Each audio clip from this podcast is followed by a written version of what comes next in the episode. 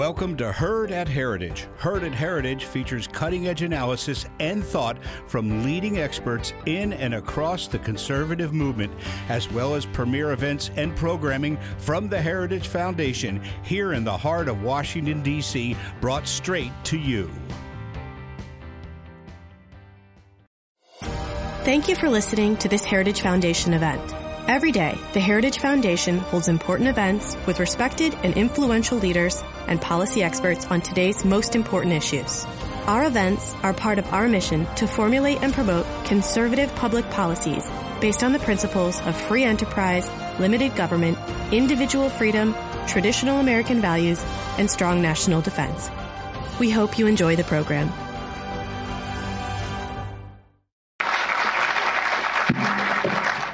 To the Heritage Foundation. My name is Kay James, and I have the honor of being the president here. It is a pleasure and honor to welcome our distinguished guest, Secretary of State Mike Pompeo, back to Heritage. Yes, I said back. Some of you may remember that then Congressman Pompeo spoke here on September 9, 2015. His presence was appreciated as his topic was timely it was entitled A Pathway Forward An Alternative to the Flawed Iran Nuclear Deal. And now we have the great pleasure of being with our friend in his new role as Secretary of State for the United States of America. It's not just a pleasure having him here, it's truly an honor that he chose Heritage as the site for his first public address as Secretary. Our scholars here are dedicated to advancing individual freedom and national security. And his presence here is a wonderful affirmation of the positive impact that their work is having. And so, to Secretary Pompeo, I'd like to say thank you. Now, I imagine all who are in this room and watching online know a great deal about Secretary Pompeo, but please allow me to provide just a few highlights from his extraordinary career. Secretary Pompeo graduated first in his class at the United States Military Academy at West Point and then served as a cavalry officer patrolling the Iron Curtain before the fall of the Berlin Wall. He also served with the 2nd Squadron, 7th Cavalry, in the U.S. Army's 4th Infantry Division. After leaving active duty, he attended and graduated from Harvard Law School, where he served as an editor of the Harvard Law Review. He then had a successful private sector career, founding and serving as CEO of Thayer, Aerospace and then becoming president of Sentry International.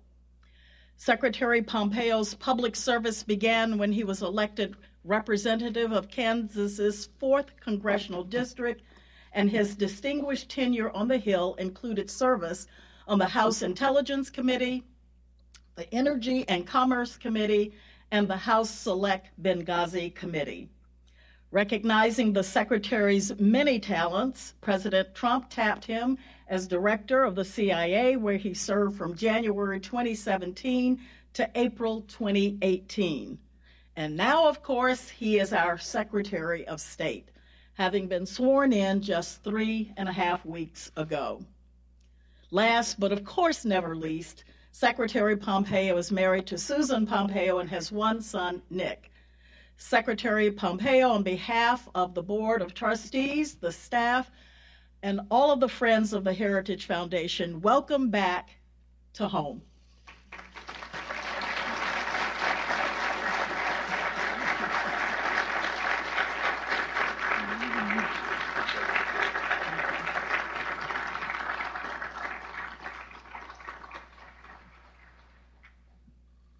Well, good morning, everyone.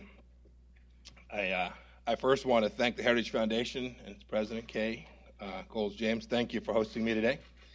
Uh, first as a private citizen and then as a member of Congress, and even today, the Heritage Foundation has shaped my thinking on matters of the world and public policy issue. I am grateful for that excellent work. And thanks for reminding me I can't talk about anything else but what we're talking about today, uh, three years on. Uh, but it's an honor to be here. Two weeks ago, President Trump terminated the United States participation in the Joint Comprehensive Plan of Action, more commonly known as the Iran nuclear deal. President Trump withdrew from the deal for a simple reason it failed to guarantee the safety of the American people from the risk created by the leaders of the Islamic Republic of Iran. No more. No more wealth creation for Iranian kleptocrats. No more acceptance of missiles landing in Riyadh and in the Golan Heights. No more cost free expansions of Iranian power. No more. The JCPOA put the world at risk because of its fatal flaws. And they're worth recounting at some length today, if only for the purpose of ensuring that subsequent, arra- subsequent arrangements do not repeat them. For example, the weak sunset provisions of the JCPOA merely delayed the inevitable nuclear weapons capability of the Iranian regime. After the countdown clock ran out on the deal's sunset provisions, Iran would be free for a quick sprint to the bomb setting off a potentially catastrophic arms race in the region. Indeed, the very brevity of the delay in the Iranian nuclear program itself incentivized Middle Eastern proliferation. Moreover, as we have seen from Israel's recent remarkable intelligence operation, Iran has lied for years about having had a nuclear weapons program.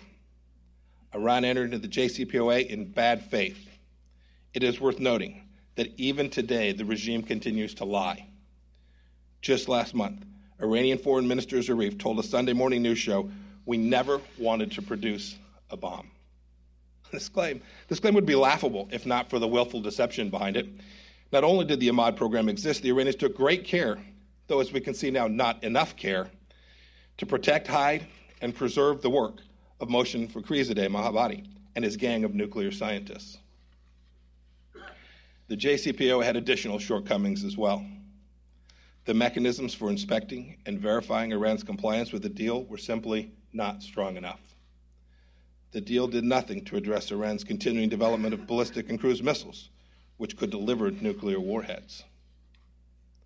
The JCPOA permitted the Iranian regime to use the money from the JCPOA to boost the economic fortunes of a struggling people. But the regime's leaders refused to do so.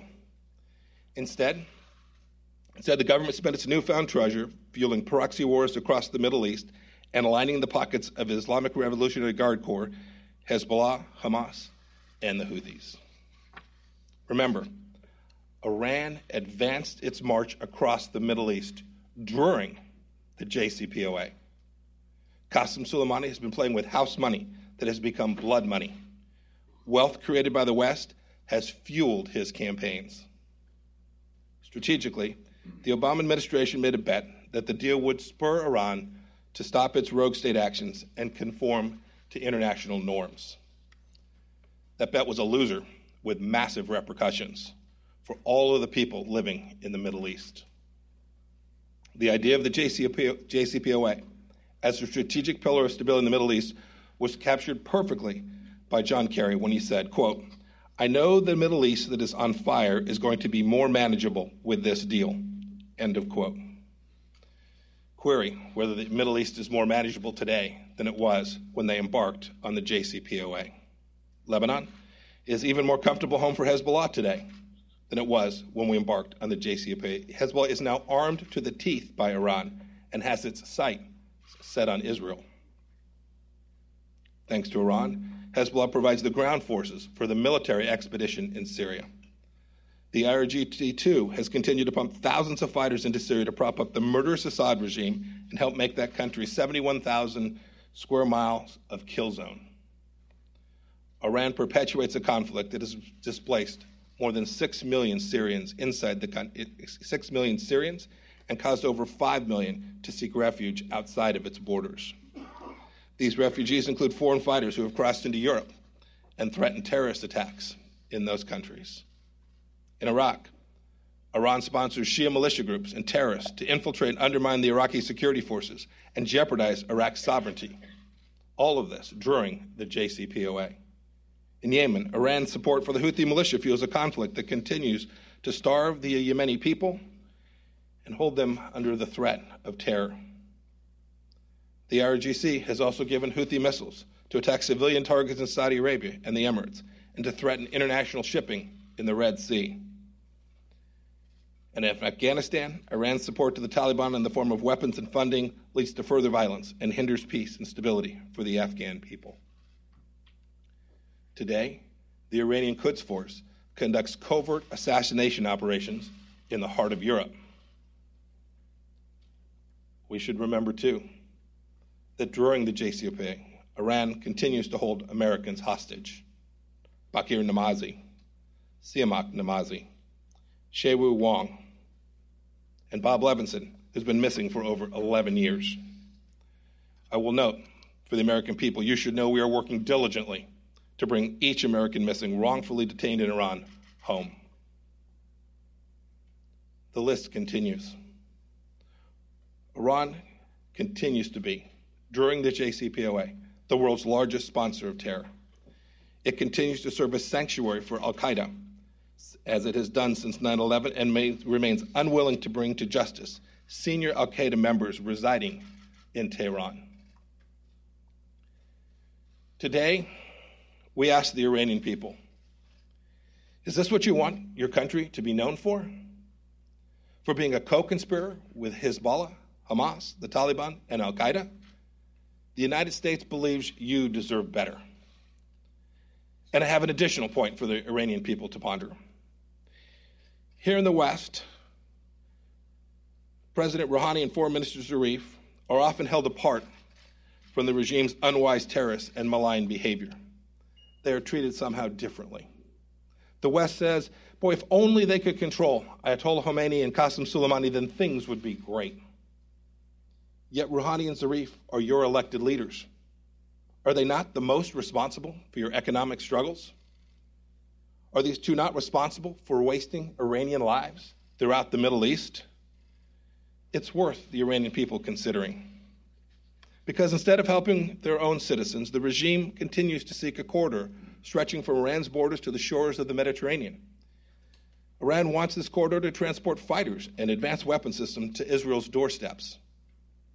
Indeed, in recent months, the IRGC has flown an armed drone into Israeli airspace and launched salvos of rockets into the Golan Heights from Syria.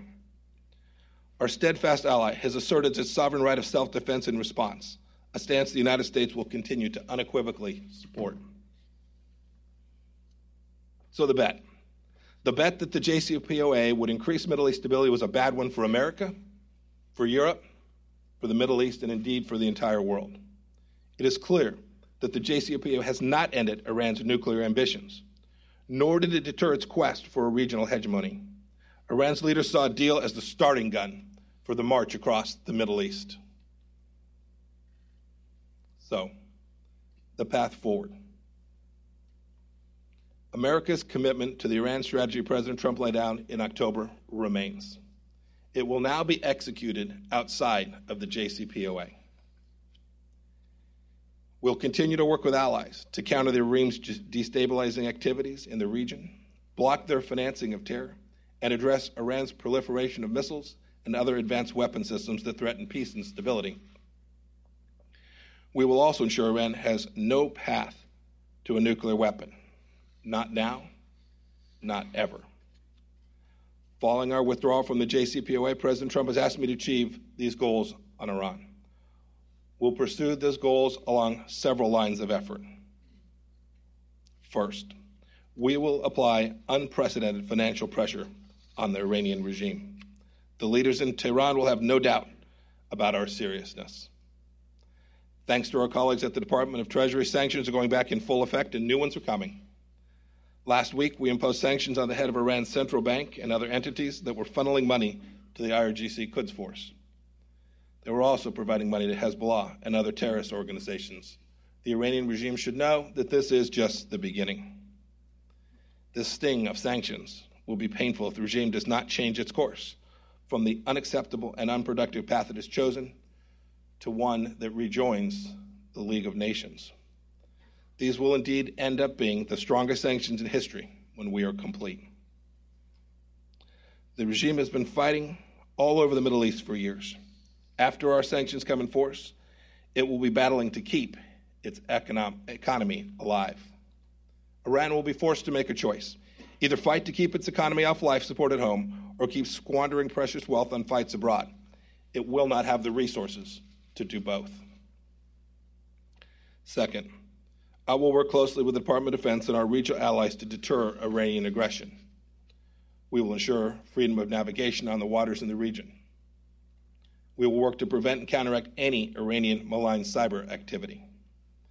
We will track down Iranian operatives and their Hezbollah proxies, proxies operating around the world, and we will crush them. Iran will never again have carte blanche to dominate the Middle East. And I would remind the leadership in Iran what President Trump said. If they restart their nuclear program, it will mean bigger problems, bigger problems than they'd ever had before. Third, we will also advocate tirelessly for the Iranian people. The regime must improve how it treats its citizens. It must protect the human rights of every Iranian. It must cease wasting Iran's wealth abroad. We ask that our international partners continue to add their voice to ours in condemning Iran's treatment of its own citizens. The protests. The protests of the past few months show that the Iranian people are deeply frustrated with their own government's failures. The Iranian economy is struggling as a result of bad Iranian decisions. Workers aren't getting paid. Strikes are a daily occurrence, and the rial is plummeting. Youth unemployment is at a staggering 25 percent. Government mismanagement of Iran's natural resources has led to severe droughts and other environmental crises as well. Look, these problems are compounded by enormous corruption inside of Iran, and the Iranian people can smell it. The protests last winter showed that many are angry at the regime that keeps for itself what the regime steals from its people. And Iranians, too, are angry at regime elite that commits hundreds of millions of dollars to military operations and terrorist groups abroad, while the Iranian people cry out for a simple life with jobs and opportunity and with liberty. The Iranian regime's response to the protests has only exposed the country's leadership as running scared. Thousands have been jailed arbitrarily, and at least dozens have been killed. As seen from the hijab protests, the brutal men of the regime seem to be particularly terrified by Iranian women who are demanding their rights. As human beings with inherent dignity and inalienable rights, the women of Iran deserve the same freedoms that the men of Iran possess. Look, this is all on top of a well documented terror and torture that the regime has inflicted for decades on those who dissent from the regime's ideology. The Iranian regime is going to ultimately have to look itself in the mirror. The Iranian people, especially its youth, are increasingly eager for economic, political, and social change. The United States stands with those longing for a country of economic opportunity, government transparency, fairness, and greater liberty. We hope, indeed, we expect that the Iranian regime will come to its senses and support, not suppress, the aspirations of its own citizens.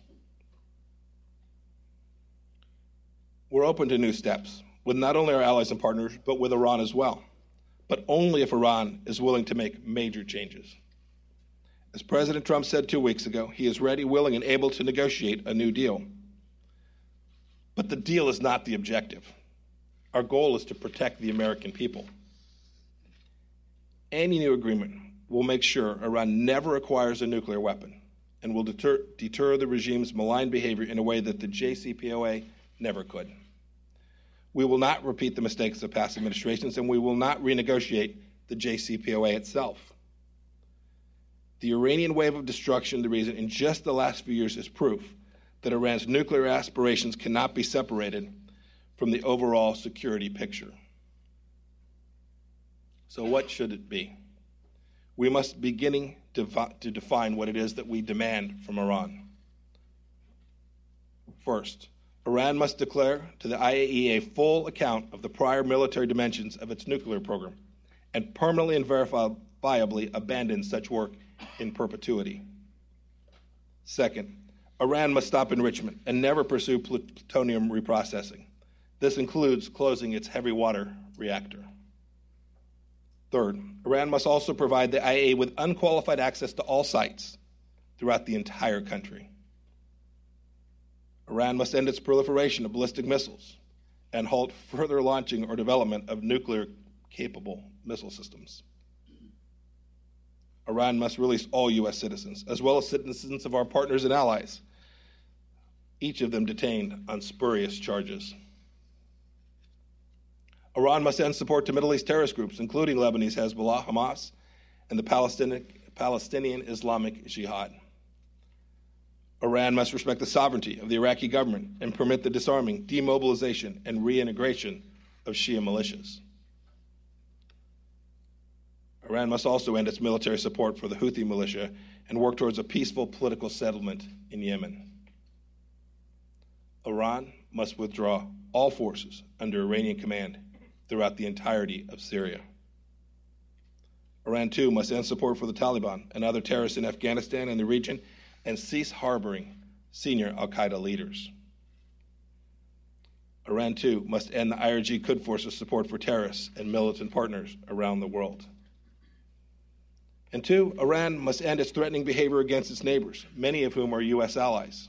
This certainly includes its threats to destroy Israel and its firing of missiles into Saudi Arabia and the United Arab Emirates.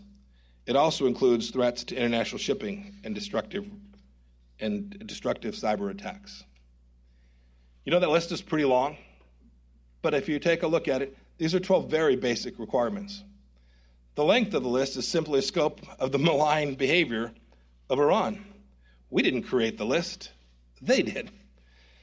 Uh, from my conversation with European friends, I know that they broadly share these same views of what the Iranian regime must do to gain acceptance in the international community.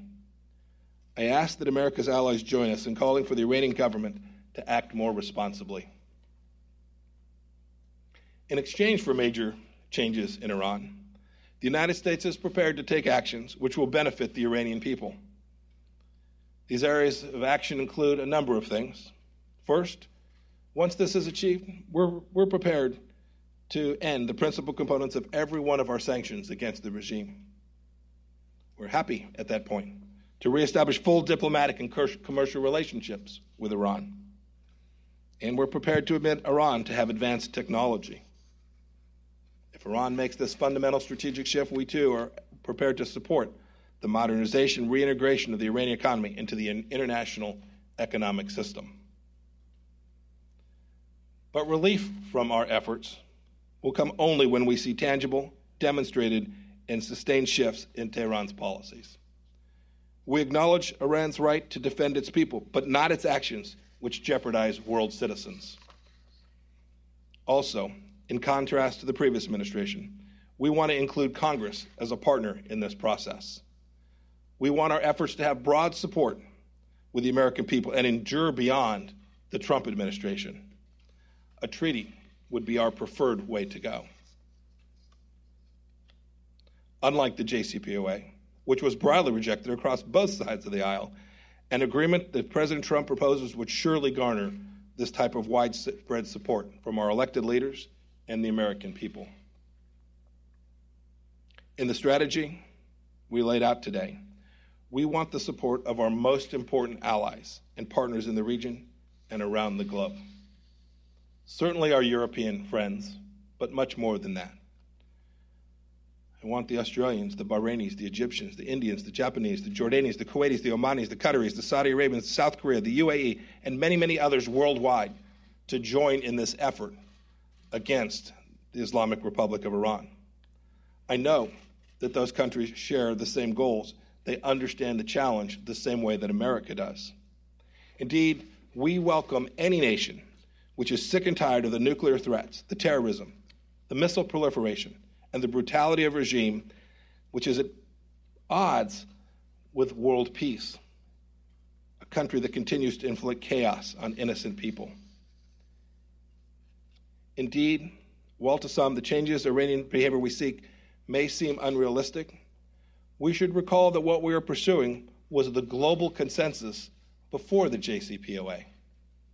For example, in 2012, President Obama said, quote, the deal we'll accept is that they end their nuclear program. End of quote. That didn't happen. In 2006, the P5 voted at the Security Council for Iran to immediately suspend all enrichment activities. That didn't happen. In 2013, the French foreign minister said he was wary of being sucked into a quote, con game, end of quote, over allowing Iran to continue uranium enrichment.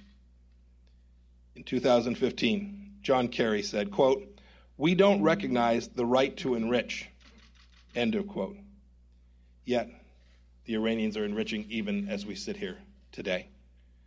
So we're not asking anything other than that Iranian behavior be consistent with global norms, global norms widely recognized before the JCPOA. And we want to eliminate their capacity to threaten our world with those nuclear activities. With respect to its nuclear activities, why would we allow Iran more capability than we've permitted the United Arab Emirates and then we're asking for the Kingdom of Saudi Arabia? We understand that our reimposition of sanctions and the coming pressure campaign on the Iranian regime will pose financial and economic difficulties for a number of our friends. Indeed, it imposes economic challenges to America as well. These are markets our businesses would love to sell into as well. And we want to hear their concerns. But you know, we will hold those doing prohibited business in Iran to account. Over the coming weeks, we will send teams of specialists to countries around the world to further explain administration policy, to discuss the implications of sanctions reimposition, and to listen. I know I've spent a great deal of time with our allies in my first three weeks. I know that they may decide to try and keep their old nuclear deal going with Tehran. That is certainly their decision to make. They know where we stand. Next year marks the 40th anniversary of Islamic Republic revolution in Iran. At this milestone, we have to ask what has the Iranian revolution given to the Iranian people? The regime reaps a harvest of suffering and death in the Middle East at the expense of its own citizens. Iran's economy is stagnant and without direction and about to get worse. Its young people are withering under the weight, weight of frustrated ambitions they are longing to pursue the freedoms and opportunities of the 21st century. Iran's leaders can change all of this if they choose to do so. Ali Khamenei has been supreme leader since 1989. He will not live forever, nor will the Iranian people abide the rigid rules of tyrants forever. For two generations, the Iranian regime has exacted a heavy toll on its own people and the world. The hard grip of repression is all that millions of Iranians have ever known. Now is the time for the supreme leader and the Iranian regime to summon the courage to do something historically beneficial for its own people, for this ancient and proud nation. As for the United States, our eyes are clear as to the nature of this regime, but our ears are open to what may be possible. Unlike the previous administration, we are looking for outcomes that benefit the Iranian people, not just the regime if anyone, especially the leaders of Iran, doubts the president's sincerity or his vision, let them look at our diplomacy with North Korea. Our willingness to meet with Kim Jong un underscores the Trump administration's commitment to diplomacy to help solve the greatest challenges, even with our staunchest adversaries. But that willingness, that willingness has been accompanied by a painful pressure campaign that reflects our commitment to resolve this challenge forever to the Ayatollah, to President Rouhani, and to other Iranian leaders. Understand that your current activities will be met with steely resolve. My final message today is, in fact, to the Iranian people. I want to repeat President Trump's words from October. President Trump said that we stand in total solidarity with the Iranian regime's longest suffering victims, its own people. The citizens of Iran have paid a heavy price for the violence and extremism of their leaders. The Iranian people long to reclaim their country's proud history, its culture, its civilization, and its cooperation with its neighbors. It is America's hope that our labors toward peace and security will bear fruit for the long suffering people of Iran. We long to see them prosper and flourish as in past decades, and indeed as never before. Today, the United States of America is proud to take a new course towards that objective. Thank you.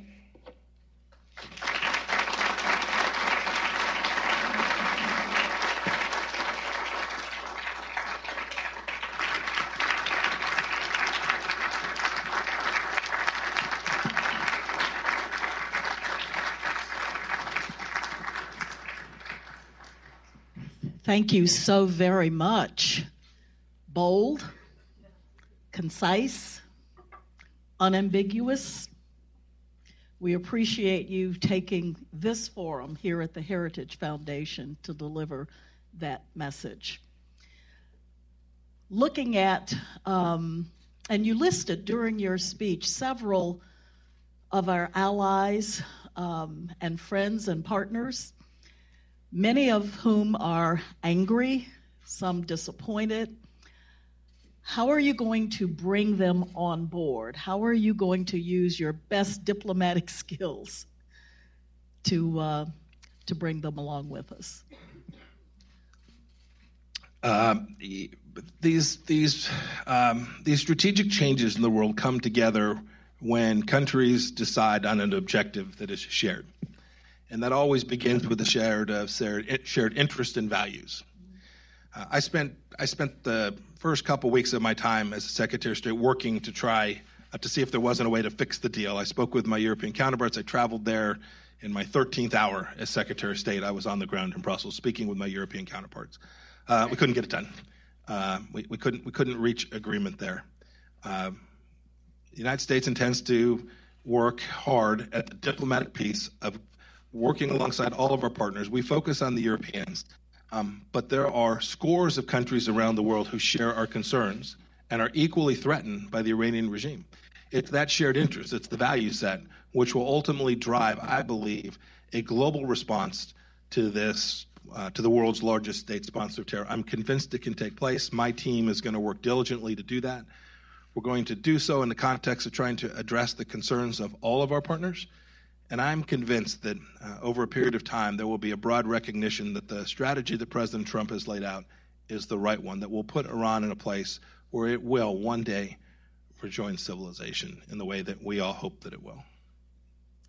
It's clear through um, your comments this morning that you truly want tough sanctions. And um, I think that um, there is some remaining concern about how are you going to deal with the nuclear concerns. Can you speak to that for just a bit? And let me say to our audience, by the way, that uh, I wish we had more time with the secretary this morning.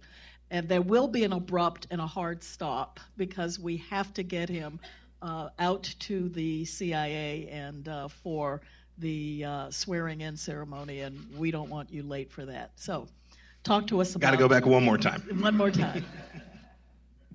Uh, look, the, the nuclear file is imperative. It, it presents the, the largest, most severe threat for sure. Uh, the JCPOA fell short. It was a delay. Our aim is to get that permanently fixed. I mentioned quickly, right? We ask our other Middle Eastern partners to do hard things. We put a one, two, three agreement in front of them and say, this is what you have to do. And they say, hey, the Iranians enrich. That's a reasonable, that seems to me a reasonable point. Um, well, our demands from Iran aren't unreasonable uh, give up your program, end it. Uh, should they choose to go back, should they begin to enrich, uh, we're fully prepared to respond to that as well. I'm certainly not going to share with you today precisely what our response will be. Um, but we watch them talk. We've heard them say, I, I, hope that they'll make a different decision, that they'll choose a different path. Uh, we, we, we welcome them taking a path that other nations in their region are beginning to take as well. Well, um, can you explain for us the sanction structure and how you intend to target the Iranian regime without hurting our European friends? Well, anytime sanctions are put in place, uh, countries have to give up economic activity. So the Americans have given up economic activity now for an awfully long time. Uh, and I'll concede, uh, there are American companies who would love to do business with the Islamic Republic of Iran. There's a huge market there. It's a big, vibrant, wonderful peoples. Um, but everyone's going to have to participate in this. Every country is going to have to understand that we cannot continue to create wealth for Qasem Soleimani. Right? That's what this is. At the end of the day, this money has has flowed to him. The economics have permitted them to run roughshod across the Middle East. Our effort is to strangle his economic capacity to do harm to the Middle East and to the world. Nuclear programs aren't cheap. To the extent we are effective at making it more difficult on the Iranian regime, we will reduce their capacity to continue to build out their nuclear weapon system as well. You've laid out a very, very bold plan this morning. Um, do you have a time frame for getting all this done? So the sanctions will are back in place uh, and are winding down over the next 155 days. Uh, there are there's lots more work in place. Um, it is a uh, effort across all of government. We're working certainly diplomatically in the lead, um, but Department of Commerce, Department of Defense, each of us has the same mission from President Trump. Um, I, I, can't put a timeline on it, um, but at the end of the day, the Iranian people will decide the timeline. At the end of the day, the Iranian people will get to make a choice about their leadership. If they make the decision quickly, that would be wonderful. If they choose uh, not to do so, um, we will stay hard at this until we achieve the outcomes that I set forward today. Well, Mr. Secretary, again, on behalf of the Heritage Foundation and uh, and the scholars here who've been working on these issues for a very long time, uh, we want to thank you. Um, again, it was a bold vision, clear, concise, unambiguous. And uh, we want to congratulate you and the president, and uh, we wish you Godspeed. Um, I am going to ask you to remain seated while the secretary exits. Uh, I have about eight more questions here, but. Uh, for another day. For another day. Thank you all very much for being here. Thank you so, so much.